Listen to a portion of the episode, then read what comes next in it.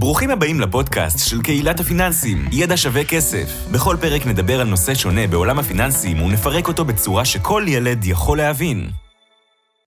אם אתם אוהבים את הפודקאסט שלנו, אנחנו בטוחים שתאהבו גם את הפודקאסט עושים שינוי של ערן שטרן. בכל שבוע ערן מראיין אנשים מרתקים שממציאים את עצמם בכל פעם מחדש, ומשתפים על התהליכים והדרך שעברו.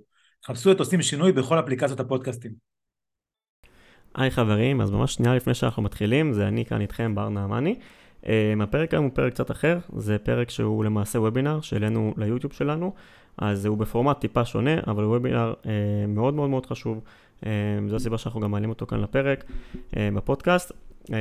אם אתם רוצים את הגרסה המלאה של הוובינר, כולל השאלות והתשובות, שאלות מאוד מעניינות שהיו בסוף, אז מוזמנים לעקוב אחרינו ביוטיוב, פשוט תכתבו ידע שווה כסף ביוטיוב, שימו לנו עוקב שם בפעמון, ואתם תגיעו לסרטון הזה. אמ, זהו, אני לא אכביר במילים, אתם אה, עוד רגע ממש אה, תשמעו על מה הפרק, אה, תהנו. אז ערב טוב לכולם, וכיף שבאתם חברים, לוובינר שלנו פה בידע שווה כסף. איתנו, כמו שאתם רואים לי, ליצור שהיא עורכת דין, ובלי קשר לזה שהיא עורכת דין, היא אישה מדהימה והיא תותחית, ואתם תלמדו להכיר אותה בזמן הקרוב. לי הולכת לדבר איתנו על דברים שהם חשובים בשגרה, מאוד, וקל מאוד להדחיק אותם הצידה, אמ, אבל דווקא בתקופה כזאת מצאנו לנכון שעוד יותר חשוב לעשות את זה. אמ, אנחנו הולכים לדבר על אה, אה, מה שנקרא כסף גם ביום שאחרי, צבאות, ירושות, ייפוי כוח מתמשך, אם אתם לא יודעים מה זה, אז לי עוד מעט תסביר. אני מודה שאני בעצמי ממש לא מבין בתחום הזה, ואני בעצמי בא, בא ללמוד בוובינר הזה. זה ככה מילים, כמה מילים על הוובינר, וחשוב לי להגיד חברים, אנחנו עושים המון המון תכנים במיוחד עכשיו בתקופה הזאת של המלחמה אה, אנחנו מתאימים את התכנים אה, ה... לתקופה הרלוונטית מה שנקרא תכנים רלוונטיים. אז אה, תמשיכו לעקוב אחרינו גם ביוטיוב וגם בפודקאסט וגם בקבוצות פייסבוק ותגידו לנו מה אתם צריכים. זה השורה התחתונה בקרוב יהיה גם וובינר לעסקים ואמור להיות גם וובינר פנסיה ואנחנו מתכננים עוד דברים בהמשך.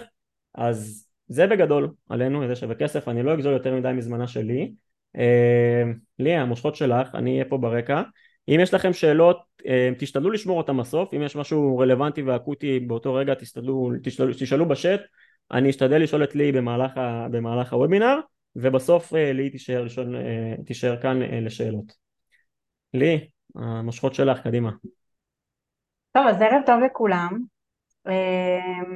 אז באמת, כמו שכתוב פה בכותרת, Uh, הערב אנחנו הולכים לדבר על כל מה שלא נעים לדבר עליו uh, וזה מסוג הדברים שבאמת uh, אתם uh, לא מדברים עליהם בארוחות יום שישי וזה לא נעים לחשוב על הסיטואציות האלה. uh, אבל אין מה לעשות והמציאות מראה לנו לפעמים אחרת.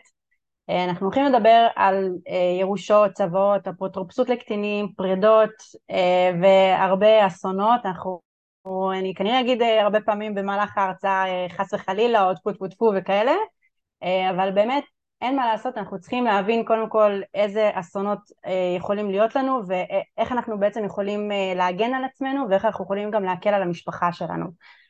אז אנחנו בעצם היום הולכים ללמוד על איך אנחנו יכולים להיערך למקרה של אסון משפחתי, שזה בעצם, אה, אה, כמו שבר אמר, אנחנו הולכים לדבר על ייפוי כוח מתמשך, על צוואות, הסכמי ממון אה, ואפוטרופסות לקטינים, כלומר שזה רלוונטי לחבר'ה צעירים, זוגות שיש להם ילדים שהם קטינים, אתם חשופים פה להמון המון בעייתיות, אני אסביר על כל זה בהמשך.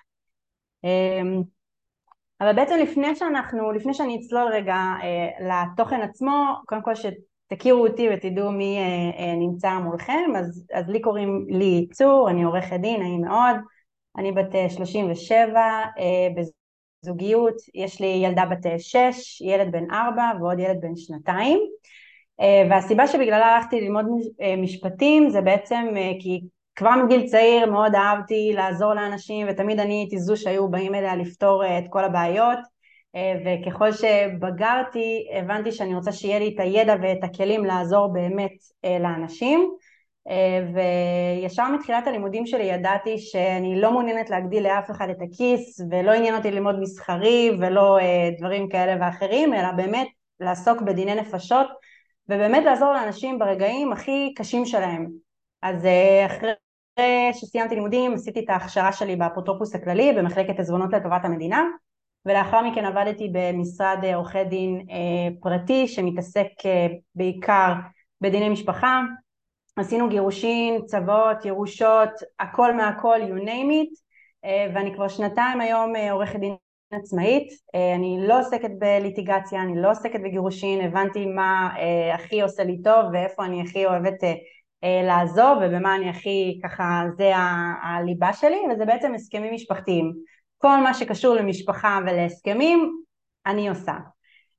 החזון שלי, תראו, בגלל שזה מסוג הדברים שלא נעים לדבר עליהם ובגלל שזה מסוג הדברים שככה אנחנו מעדיפים לטמון את הראש בחול אז החזון שלי זה כן לדבר וכן לשים את הדברים וכן שאנשים ידעו איזה בעיות יכולות להיות אם אנחנו לא נעשה את המסמכים האלה ובעיקר החזון שלי זה גם שחבר'ה צעירים שיש להם ילדים קטינים ידעו כמה, כמה דברים יכולים להיות מורכבים אם הם לא עושים מסמכים כאלה ואחרים אז יש לי שאלה, אנחנו לא נפתח אה, אה, מיקרופונים, אבל אה, הייתי שואלת אתכם מי אוהב בירוקרטיה, זה נראה לי די אה, שאלת קידבק כזאת, כי אני הייתי בטוחה, ש... אני בטוחה שאף אחד לא יענה שהוא אוהב, אף אחד לא אוהב בירוקרטיה, אה, ואני יכולה להגיד לכם שיותר מזה שאתם לא אוהבים בירוקרטיה, אתם בטח לא תאהבו בירוקרטיה שהיא תופסת אתכם ברגעים הכי הכי הכי קשים בחיים שלכם, שזה כשאתם אה, מתאבלים על היקרים שלכם או חס וחלילה אתם נמצאים באיזשהו אה, מקרה רפואי אה, שאתם צריכים לטפל במי מהיקרים שלכם ותוך כדי הקושי הזה להוסיף לזה גם בירוקרטיה אני מבטיחה לכם ומניסיון ממה שראיתי עם לקוחות שלי זה הדבר האחרון שאתם רוצים להיתקל בו. כשכבר קורה המקרה הזה הדבר היחיד שאתם רוצים זה שיעזבו אתכם בשקט ושייתנו לכם להתמודד עם האסון שאתם צריכים להתמודד איתו כמה שיותר בראש שקט וכמה שיותר בתוך התא המשפחתי שלכם בלי שתצטרכו לתת דין וחשבון לאף אחד ובלי שתצטרכו להתמודד עם אף אה, פקיד ממשלתי שעושה לכם את המוות ושואל אתכם המון שאלות שאתם ככה לפעמים אה, המוח יכול להתפוצץ מלהגיד איך בכלל העזת לשאול אותי את השאלה הזאת? אבל זה קורה. אמ, אז בעצם לפני שאני מתחילה, אני רוצה שלאורך כל ההרצאה יהיה לכם בראש את התמונה הזאת, והתמונה הזאת זה בעצם פאזל שיש בו איזשהו חלק שהוא, שהוא לא שלם, ומבחינתי זה משול למי שלא עורך את המסמכים שצריך לערוך אותם במקרה שבו חס וחלילה יקרה משהו. אה, אז יש איזשהו חלק כזה שהוא, שהוא לא סגור והוא לא מסודר והוא לא שלם, ואנחנו עכשיו נתחיל ונדבר בעצם אה, על באיזה מקרים זה יכול לתפוס אותנו. אז באיזה אסונות בעצם, על איזה אסונות אני בעצם מדברת? אז אני מדברת על מצב שבו חס וחלילה אנחנו לא נהיה כשירים מבחינה קוגניטיבית, זה יכול לקרות חס וחלילה מתאונת דרכים שבן אדם עשה תאונת דרכים וכרגע הוא שוכב בקומה במיטה בבית חולים, זה יכול לקרות מניתוח שנכנסנו אליו שחשבנו שהכל יהיה בסדר אבל קרה משהו ואנחנו לא מתעוררים ממנו ואנחנו נמצאים בטיפול נמרץ, זה יכול להיות גם אגב זקנה, מחלות זקנה, אלצהיימר, דימנציה וכו', ובגלל זה גם הרבה פעמים אנשים מקשרים את המסמכים האלה לאנשים מבוגרים. זה לא רלוונטי אליי, זה רק למבוגרים, אז לא חברים, זה יכול לקרות לכולנו, אף אחד לא יודע. אה, אף אחד לא יודע מה, מה צופן לו המחר.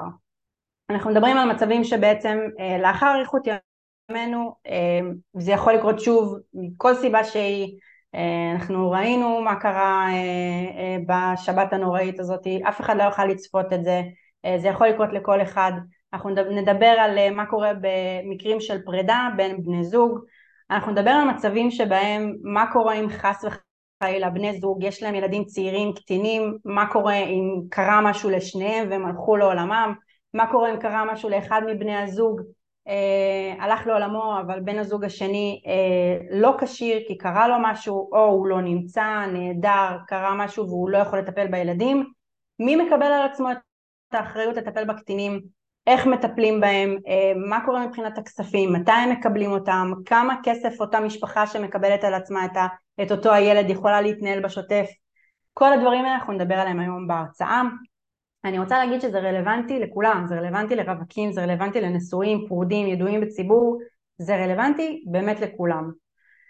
אמ, אז הכלים המשפטיים שאני עומדת לדבר עליהם היום בהרצאה, אה, אנחנו נדבר על ייפוי כוח מתמשך שהוא בעצם נותן לי מענה למצב שבו אנחנו אה, לא נהיה כשירים מבחינה קוגניטיבית, אנחנו נדבר על, על צוואה שזה צוואה ליחיד או צוואה הדדית בין בני זוג וזה בעצם עונה על מצב שבו אנחנו רוצים לחלק את הרכוש שלנו לאחר אריכות ימינו אנחנו נדבר על מצב של, אנחנו נדבר על הסכם ממון שהוא מדבר על בני זוג נשואים, אנחנו נדבר על הסכם חיים משותפים שזה רלוונטי לידועים בציבור ונדבר על מסמך הבעת רצון שהוא בעצם אפוטרופסות לצד ג' וזה בעצם אפוטרופסות לקטינים, לילדים קטינים. אנחנו פשוט נתחיל, נדבר, הדבר הראשון שנדבר עליו זה בעצם ייפוי כוח מתמשך. אני יודעת שזה משהו שהרבה ככה אה, הוא מדובר וזה מכשיר שהוא יחסית חדש מהכמה שנים האחרונות אבל יש הרבה חוסר בהירות לגבי מה זה ייפוי כוח מתמשך ובשביל זה אני פה כדי לעשות לכם סדר. אז בעצם אה, נסתכל רגע על ציר הזמן ותסתכלו רגע על, ה, אה, אה, על הקו פה שמולכם אם אנחנו נסתכל בצד ימין זה בעצם מדבר על מצב שבו אנחנו היום מתפקדים, צלולים, הולכים לעבודה, אנחנו יודעים שיש לנו כל מיני מסמכים שאנחנו צריכים לעשות למקרה וחס וחלילה אנחנו יודעים שאנחנו צריכים לעשות כל מיני ביטוחים למיניהם, ביטוחי בריאות, ביטוחי חיים, ביטוח פנסיה, הסכמי ממון, למקרה שבו חס וחלילה יקרה משהו.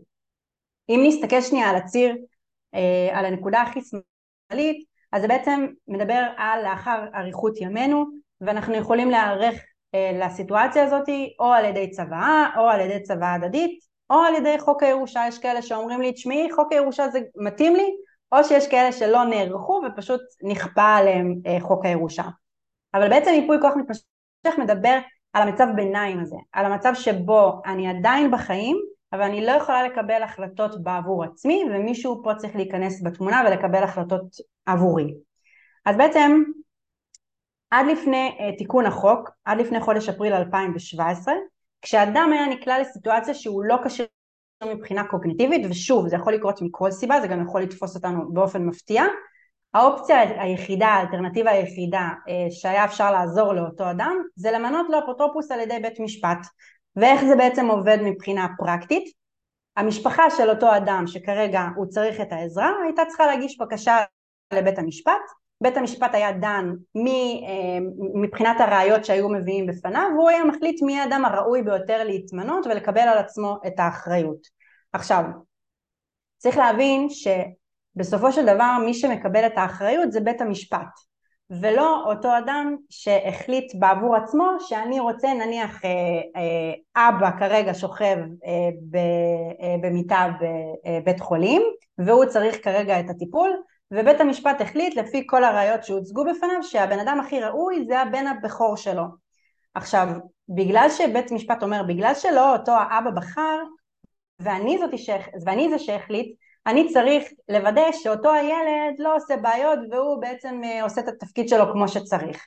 אז הוא צריך להגיש אה, דוח פרטה שבעצם מפרט מה הרכוש של האבא, הוא צריך להגיש אה, סל מחיה, הוא צריך כל שקל שהוא מוציא מהחשבון בנק של האבא הוא צריך לתת עליו דין וחשבון ולשמור קבלות כי כל שנה הוא צריך להגיש עליו דוחות בעזרת עורך חשבון.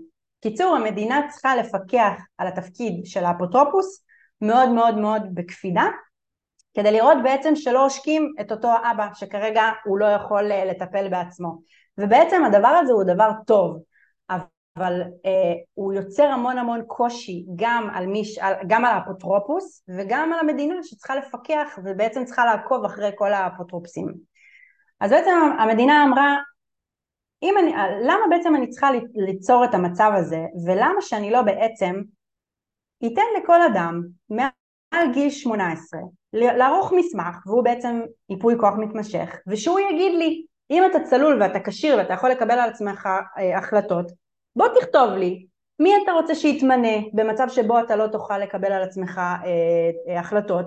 איך היית רוצה שיטפלו בך? מה היית רוצה שיעשו?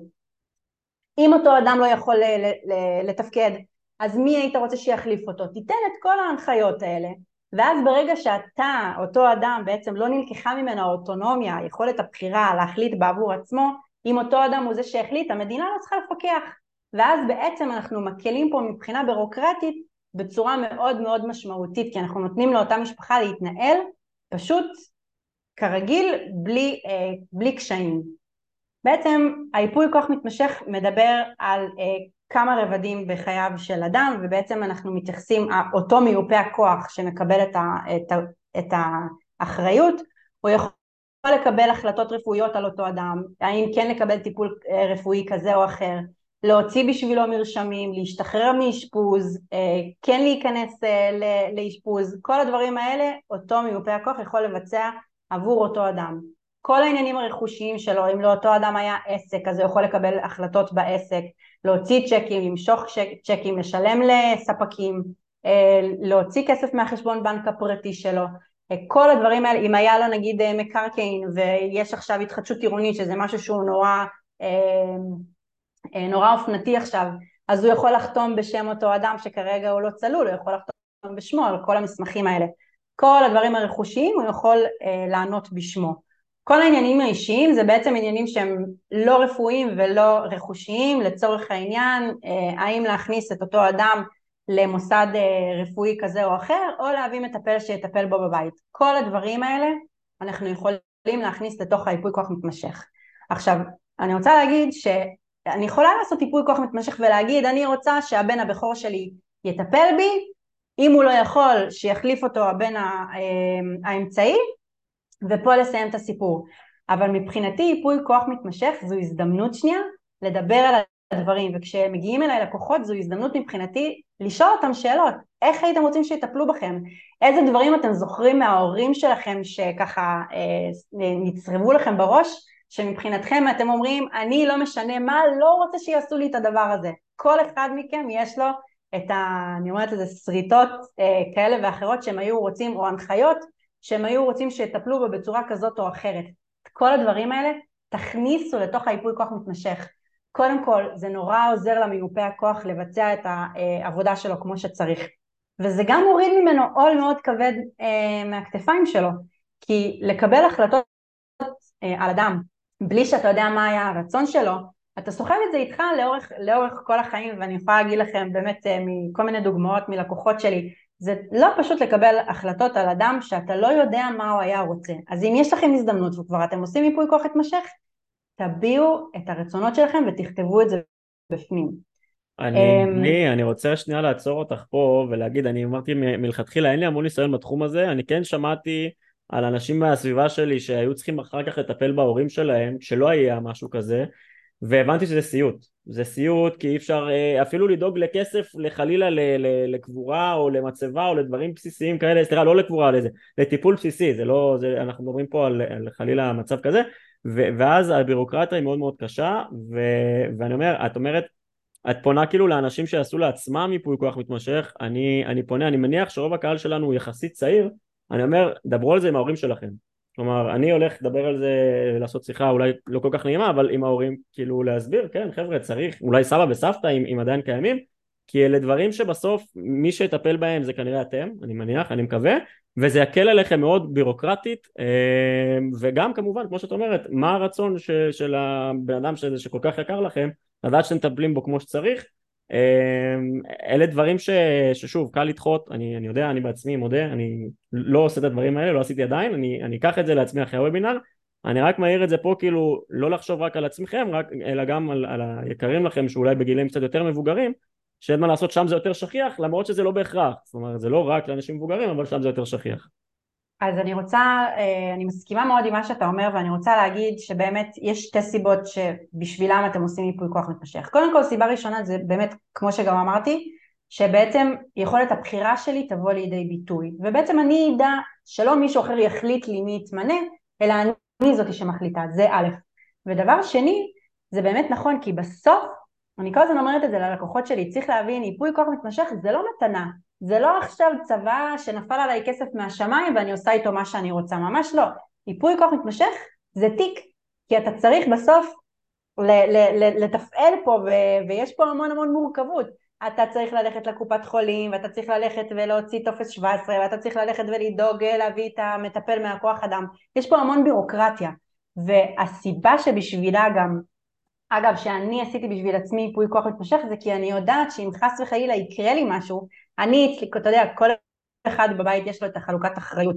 אני אצלי בבית, אני עושה את כל העניינים הבירוקרטיים. אם לי יקרה משהו, אני יודעת שהבן זוג שלי יקרוס, הוא לא ידע מה לעשות, ותוך כדי זה גם יש לו ילדים לטפל בהם, ויש לו עבודה שהוא צריך לעבוד בה, כי הרי הוא לא יכול להפסיק לעבוד, כי הוא צריך להמשיך ולממן את הילדים, אז הסיבה שבשבילה גם עושים ייפוי כוח מתמשך זה לא רק עבורכם, זה, זה גם עבור המשפחה שלכם כדי שהם יוכלו לטפל בכם כמה שיותר בשקט ובנחת בלי שישבו להם על הראש ובלי שינג'סו להם ויבקשו מהם עוד הוכחה וייחסם החשבון בנק ויצטרכו להגיש עכשיו בקשה לבית משפט.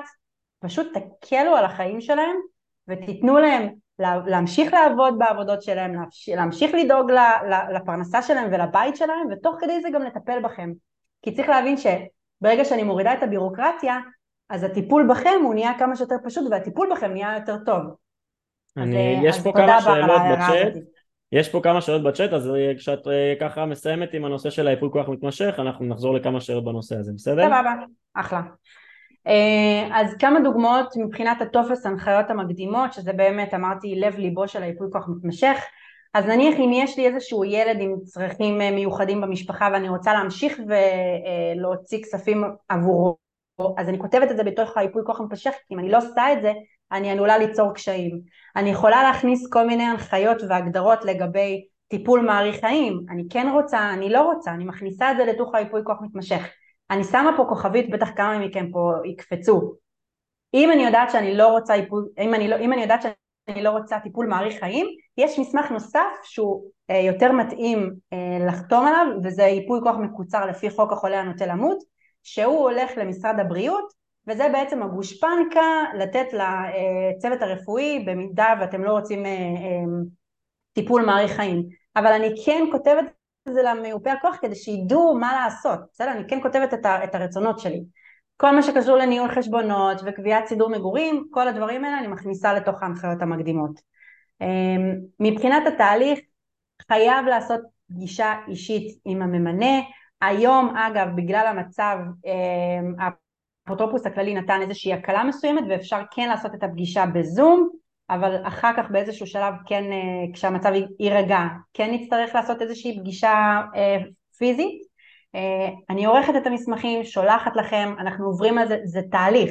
כי בשונה מצוואה, ייפוי כוח מתמשך, אנחנו מדברים פה על כל מיני סיטואציות שאנחנו לא יודעים מה יהיה. אני לא יודעת אם חס וחלילה אני אהיה, ב... יהיה לי תאונת דרכים ואני אשכב ואני אהיה בקומה או אני לא יודעת אם זה יקרה לי כי חס וחלילה אה, פתאום אה, משהו בקוגניציה שלי נפגע ואני לא, לא יכולה לקבל החלטות. אז אני לא יודעת איך זה יפגוש אותי. אז בגלל זה יש פה המון קושי אבל אני מלווה אתכם בהמון שאלות ואנחנו עושים את זה ביחד.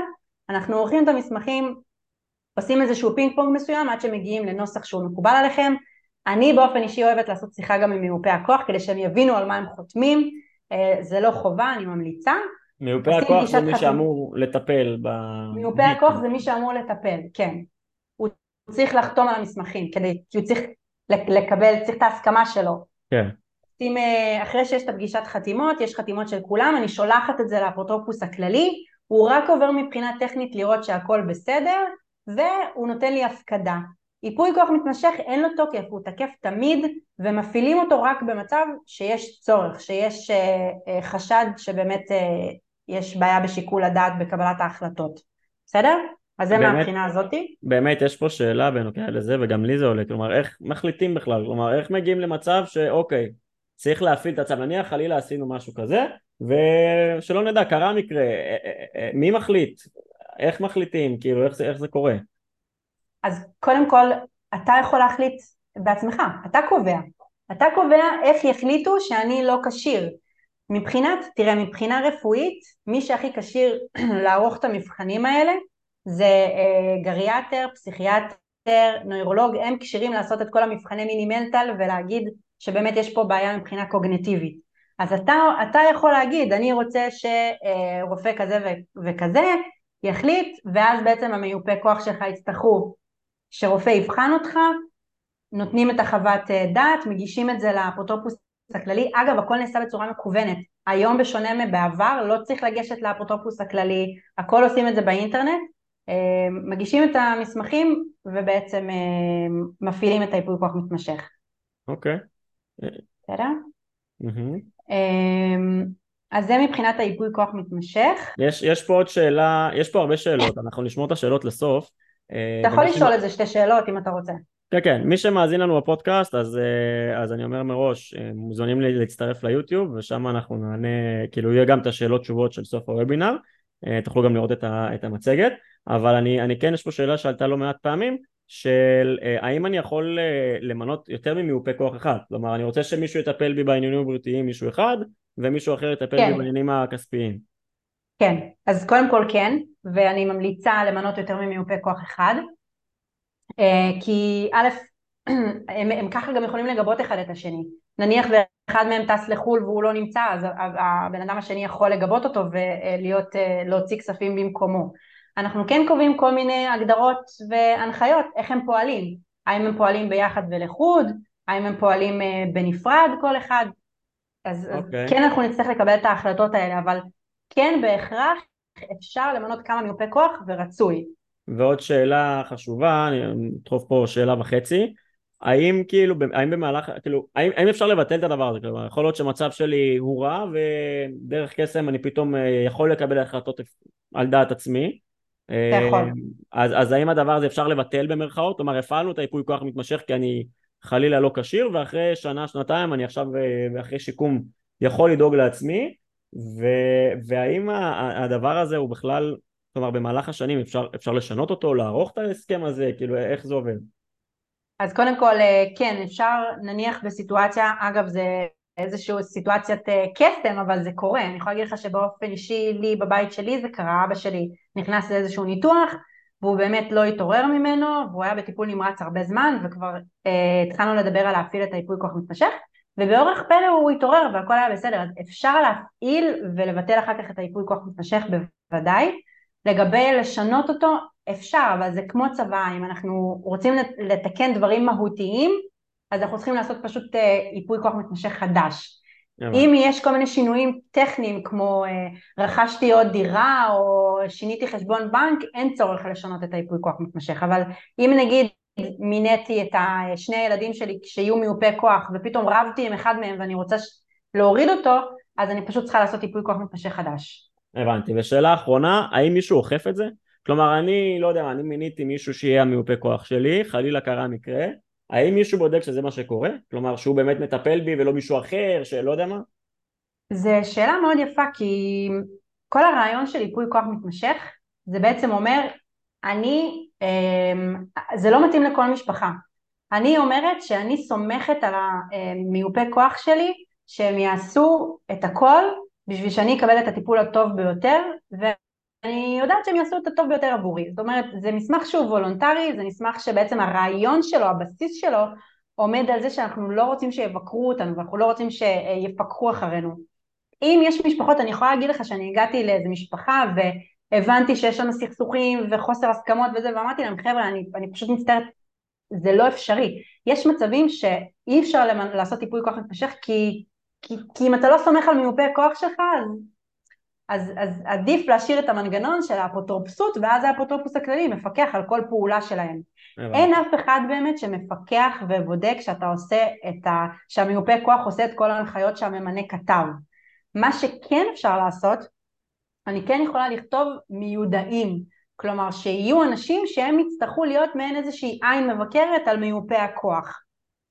להגיד לך שזה עובד באופן אה, מדהים והמנגנון הוא כזה טוב, לא, צריך לקחת בחשבון שלא יהיה פיקוח על, ה, על המיופה הכוח ואנחנו צריכים לסמוך שאם אנחנו נותנים להם את האחריות הזאת הם ירצו לעשות את כל מה שכתוב שם כדי לממש את הרצון שלנו.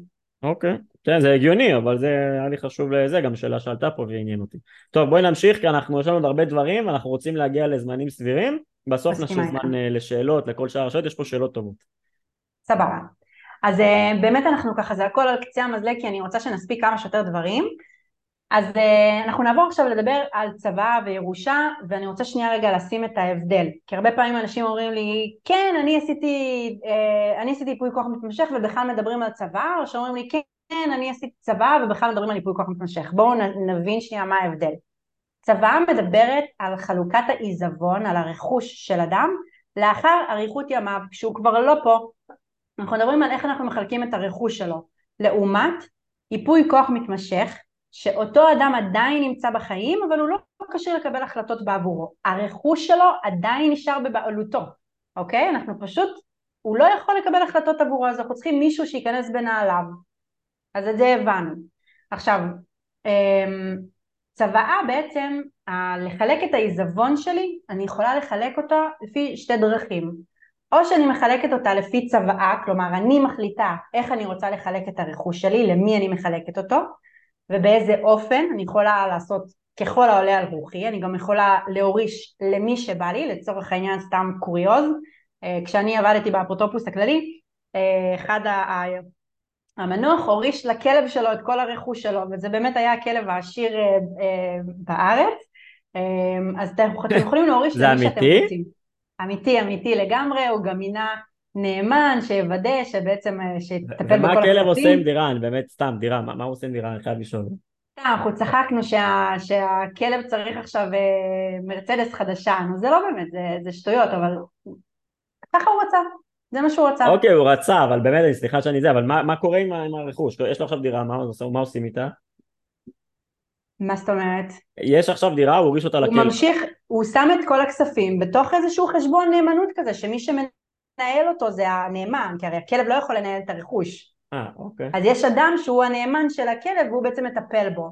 והוא דואג לו שיהיה לו בית ויהיה לו הכל כמו שצריך. אה, הזוי, יש גם מקרים הזויים.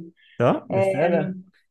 אז או שאנחנו מחלקים את הרכוש לפי uh, צוואה, או שהרבה פעמים אנשים אומרים לי יואו אז אם לא עשיתי צוואה מה קורה זה הולך למדינה? לא זה לא הולך למדינה יש לנו חוק ויש לנו את uh, חוק הירושה וזה בעצם מחולק על פי דין אז בעצם בואו נבין אה, מה קורה במצב שאין לנו צבא.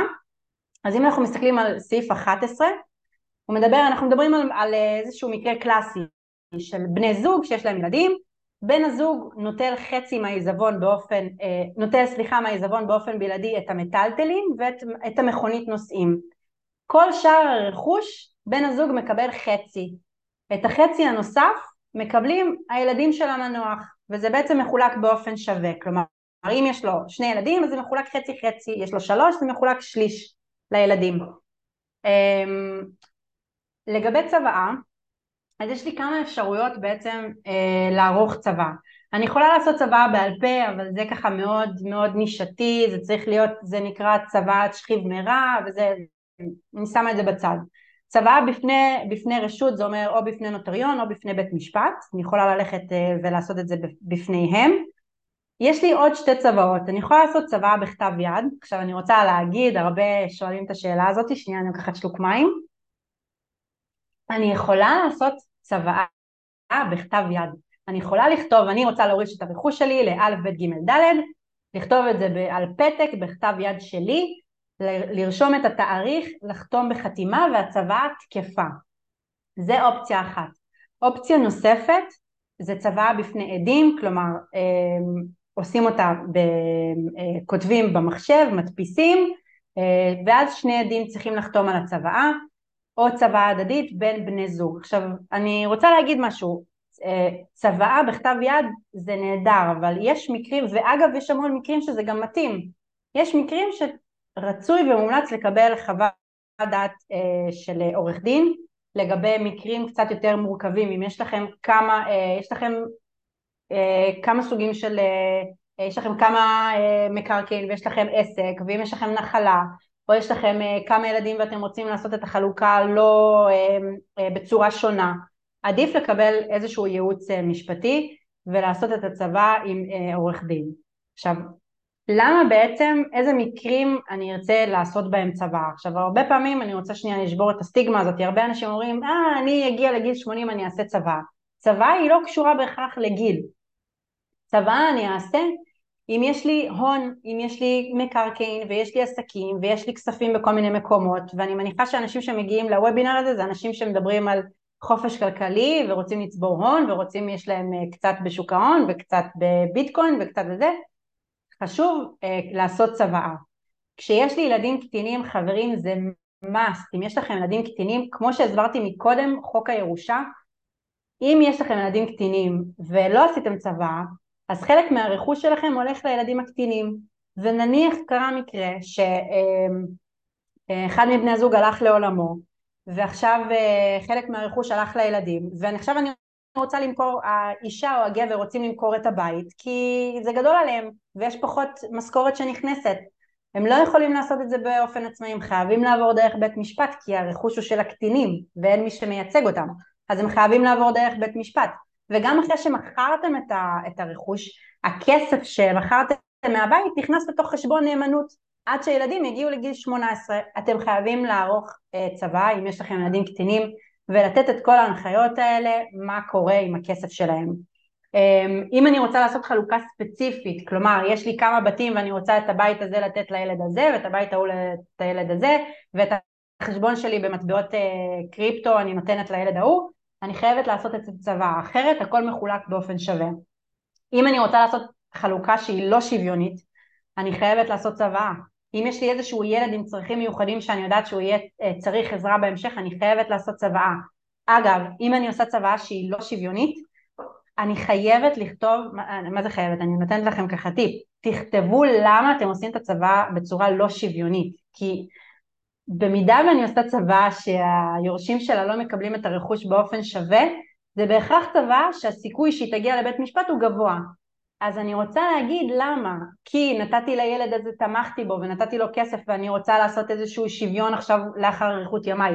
תכתבו את כל הדברים האלה בתוך הצבא ואז אולי יש סיכוי שה, אה, שהצבא הזאת והילדים לא יריבו וזה לא יגיע לבית משפט. אני רוצה, אני רוצה רגע להוסיף תוספת קטנה מה, מההיבט כן. שלי.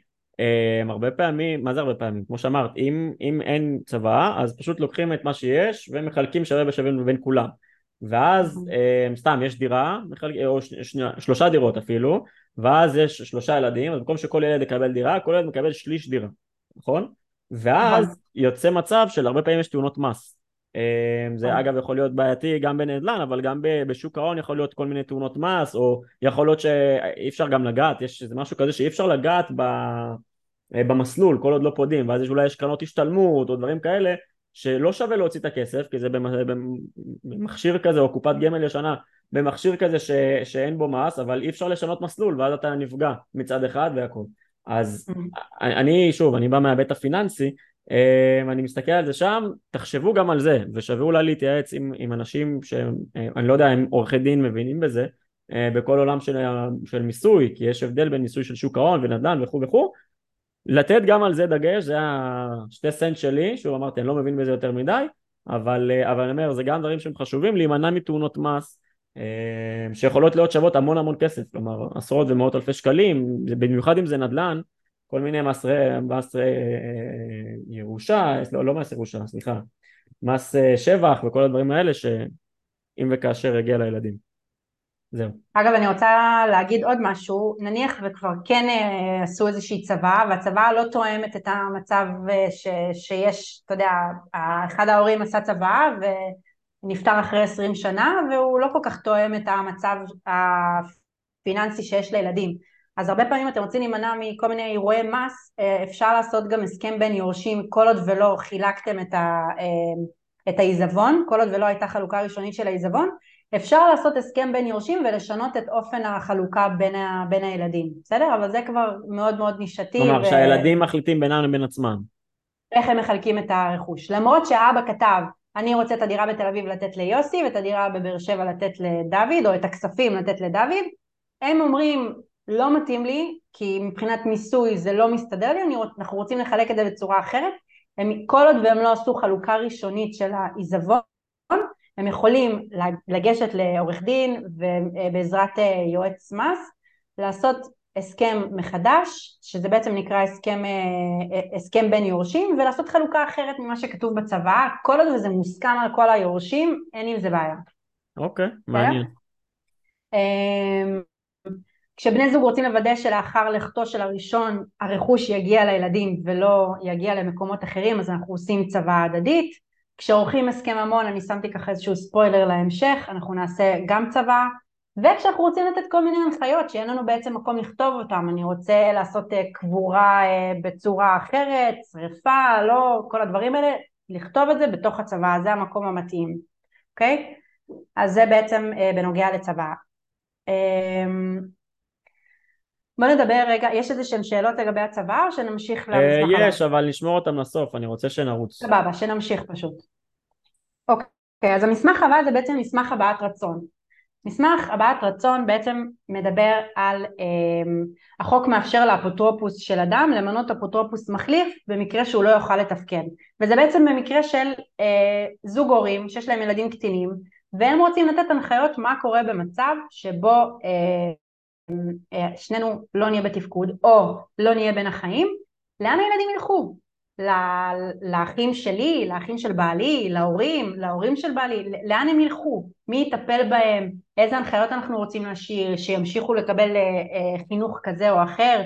איך בעצם הם יתמכו בהם מבחינה כלכלית? מי שלוקח על עצמו את האחריות הזאת. כל הדברים האלה אנחנו מכניסים לתוך המסמך הבעת רצון ובעצם אנחנו לא משאירים את הילדים ככה מופקרים שלא השארנו שום הנחיות לגבי הדבר הזה.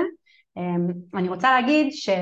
ההבדל, כל המסמכים שאני מדברת עליהם עכשיו הם כולם מדברים אחד עם השני ואת כל ההנחיות אני כותבת כמעט בכל המסמכים כמובן שבמסמכים הרלוונטיים אבל הנחיות לגבי הילדים ומי אני רוצה שיהיו האפוטרופוס שלהם אני גם כותבת בתוך הצבא ההבדל היחיד שאני אכתוב בתוך הצבא ולא בהבעת רצון זה אם אני לא רוצה שנניח אני לא רוצה עכשיו לייצר מריבה בין האחים שלי לאחים של אה, בעלי ולהגיד שאחותי היא המתאימה ביותר ואני רוצה כן לתת אבל הנחיות מסוימות אז אני אכתוב את זה בתוך הצבא. אני יכולה גם לכתוב אני מעדיפה שאחותי תהיה אם היא לא יכולה אז שאחות של בעלי ואם הם לא יכולים ממש לתת ככה הנחיות.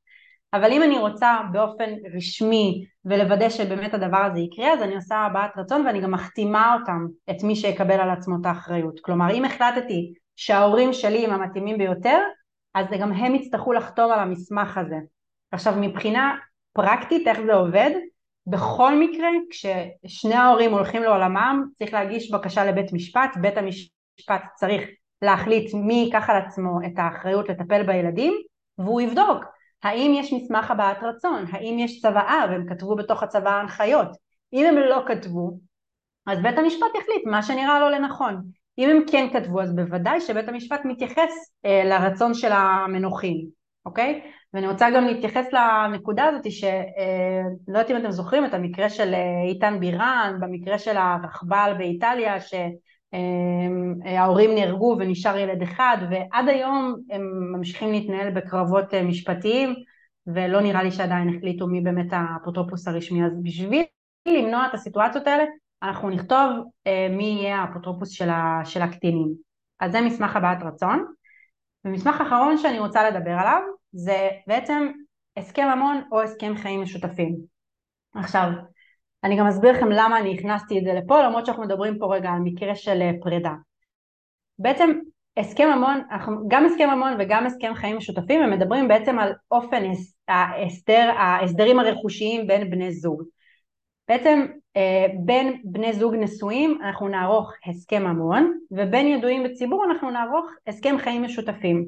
ההבדל ביניהם זה שבין בני זוג נשואים חל חוק יחסי ממון וההסדר הרכושי הוא איזון משאבים שבעצם הוא מגדיר מהיום שבו התחתנתם ועד יום הפרידה כל הרכוש שצברתם מחולק באופן שווה חצי חצי מלבד הרכוש ש, אה, אה, שקיבלתם או שנרכש טרם הנישואים או מתנות וירושות שקיבלתם במהלך הנישואים. את המסמך הזה אני צריכה לאשר בבית משפט. למה אני בוחרת לעשות את זה? כי על פניו אנחנו יכולים להגיד, טוב, אני קניתי בית לפני הנישואים, אז uh, הוא לא מתחלק עם הבת זוג שלי אם אנחנו נפרדים. אבל יכול לקרות מצב שפתאום תעברו לגור באותו בית שקניתם לפני הנישואים, ואז uh, תשפצו אותו, תעשו כל מיני תיקונים, ואז בפרידה גרתם שם 20 שנה, ופתאום בת הזוג יכולה לבוא ולהגיד, רגע, רגע, רגע, סליחה, יש לי פה חלק מהבית, ויש מקרים שקורה שבית המשפט פוסק שהיא זכאית לחצי מהרכוש. אז אנחנו עורכים הסכם ממון ואנחנו כותבים את כל הדברים האלה ואומרים שגם אם נגור בבית וגם אם נשפץ או, או נעשה דברים כאלה ואחרים, עדיין הרכוש יחולק חצי חצי. ידועים בציבור, אה, בעצם ההסדר הרכושי שחל עליהם זה חזקת השיתוף, בעצם שאומר שכל נכס שצברתם במהלך החיים המשותפים אתם תצטרכו להוכיח שהייתה לגביו כוונה, כוונת שיתוף, אוקיי? זה לא באופן אוטומטי מחולק חצי חצי, על כל דבר תצטרכו להוכיח, לא, אה, להוכיח איך מימנתם אותו והאם התכוונתם שזה יהיה חצי חצי או לא בשביל למנוע את המצב הזה אנחנו עושים הסכם חיים משותפים ואנחנו קובעים את ההנחיות שאנחנו רוצים, אה, איך אנחנו רוצים להתנהל מבחינה פיננסית.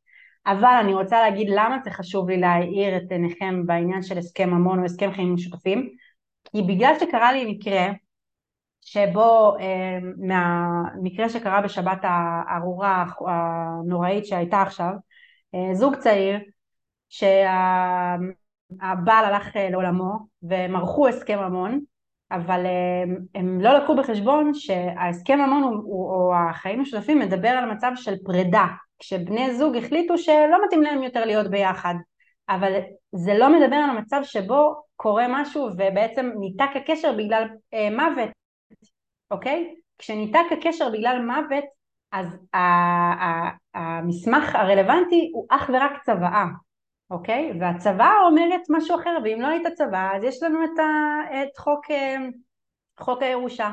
ועכשיו בין הבת הזוג לבין ההורים יש עכשיו מלחמה, כי הם טוענים שהבעל רצה שהרכוש יחולק באופן אחר, והיא טוענת משהו אחר, ועכשיו לכו תנהלו את הדיון הזה בבית משפט. אז כשאתם עושים הסכם המון, לא לכתוב שם שהנחיות לגבי מוות, אם אתם רוצים להגדיר הנחיות לגבי מוות, תעשו גם צוואה כדי לגבות את כל הסיטואציות. אמ, זה מהבחינה הזאתי. אמ, אני חושבת שפה, אוקיי, למה חשוב לערוך הסכמים משפטיים? אז אה, הסכמים משפחתיים, אז כמו שאמרתי זה שומר על האוטונומיה שלנו, על יכולת הבחירה שלנו להחליט איך אנחנו רוצים שהחיים שלנו ייראו במקרה שבו אנחנו לא נוכל לקבל אה, החלטות בעבור עצמנו, זה מצמצם את הבירוקרטיה באמת ב-90% ונותן למשפחות שלכם אה, שקט במצבים שבהם באמת אה, נפל, נפלו עליהם השמיים אז תקלו עליהם ותעזרו להם זה מונע סכסוכים משפחתיים כי ברגע שאני כותבת מה אני רוצה ואיך הרכוש מחולק זה מונע סכסוכים של אה, האבא רצה ככה או אמא רצתה ככה, הוא כן נתן לך או לא נתן לך, כשאני כותבת צבא הכל מאוד ברור וגם כשאני כותבת את הסיבות אם אני רוצה שהחלוקה תהיה אחרת הכל מאוד ברור ואין פה מקום לוויכוחים. אה, זה צבא והסכמים משפחתיים שומרים על הנכסים שלנו, זה חוסך גם כסף וכאב ראש ליקרים שלנו ובאמת הרעיון הוא פשוט לא לטמון את הראש בחול וכן לתת מענה למצבים שחס וחלילה קורה משהו ולתת להם אה, גיבוי. אני רוצה, אה, אני רוצה רק להוסיף ולחדד פה, ממש הנה אני רואה שאת מסיימת, הנושא הזה של לא לגרום ריבים אחר כך בעיניי הוא, הוא כל כך חשוב כי לצערי אני, אני נתקלתי ואני רואה שגם כשיש והרבה פעמים ההורים עושים בשביל להוריש לילדים בשביל לתת לילדים ו- והם הולכים אה, מה שנקרא לדרכם ואז יוצא מצב שהילדים מתחילים לריב. במקום שהילדים ייהנו ממה שיש להורים ממה שהם הורישו להם הילדים רבים כי לא הייתה צוואה או שהיא לא מוגדרת טוב או שלא הסבירו למה ככה ולמה ככה ו- ובסוף זה חבל כי זה עושה את הפעולה ההפוכה ואני בטוח שזה לא הייתה המטרה של ההורים. אמ, אז בעיניי זה, זה מטרת העל. כלומר שהילדים מה שנקרא לא, לא יריבו אחר כך זה, זה, זה הדבר הכי חשוב זהו, אבל זה הטייק שלי, איך, איך אני רואה את הדברים לפחות. אני יכולה להגיד לך יותר מזה, שהרבה פעמים כשאנשים, כשלקוחות שלי עורכים אה, צבא, הם שואלים אותי, תגידי, מה את אומרת, להראות להם את זה, לא להראות להם את זה, ואני אומרת, ברור שתראו להם את זה. כי אם אתם חושבים, אם יהיה איזה שהם תלונות או טענות של היורשים שלכם, אז הייתי מעדיפה שיהיה להם מול מי לטעון את הטענות האלה, ולא מול האחים שלהם. כלומר, אני הייתי מעדיפה שכבר תנהלו את הדרך הזה, תביאו להם את הצבא, דברו על הדבר הזה בשולחן שישי, ואם יש להם טענות אז שיעלו את זה שמה, ואז תפתרו את זה שם, ולא אחרי שהלכתם לעולמכם, ואז השארתם פה אדמה חרוכה. אני שוב, מסכים אבל איתך. זו הגישה שלי, אגב לא חייב, לא חייב להראות את הצבא, אבל אם אתם רוצים שקט ואתם רוצים בוודאות שהילדים שה, שלכם ימשיכו להיות בקשר, תראו להם את הצבא, למה אני לא? מסכים איתך במאה אחוז, עדיף לנהל את השיחה הלא נעימה הזאת שכולם בחיים וכולם כשירים לגמרי אה, קוגניטיבית ולא, את יודעת, שהם הלכו לעולמם ועכשיו מה, מה עושים אה, אז, אז אני מבין שסיימנו, נכון? כן, אז, אז רק אה, לסיום, אז באמת אף פעם אין זמן טוב לזה, אל תחכו שיהיה מאוחר יותר. קודם כל תודה רבה לך לי כן. על הזמן ועל הערך, אני אישית למדתי הרבה ואני כנראה אתן אותך לשיחה גם uh, uh, מתישהו בהמשך, uh, אחרי שאני אדבר עם ההורים שלי. אז באמת באמת תודה, ואני אומר שוב, מי שהאזין לפודקאסט אז מוזמנים להצטרף לערוץ יוטיוב שלנו, לכתוב ידע שווה כסף ביוטיוב. אז זהו חברים, אני מקווה שנהנתם מהפרק, מוזמנים לדרג אותנו, לשתף אותנו, ונתראה בפרקים הבאים. ביי.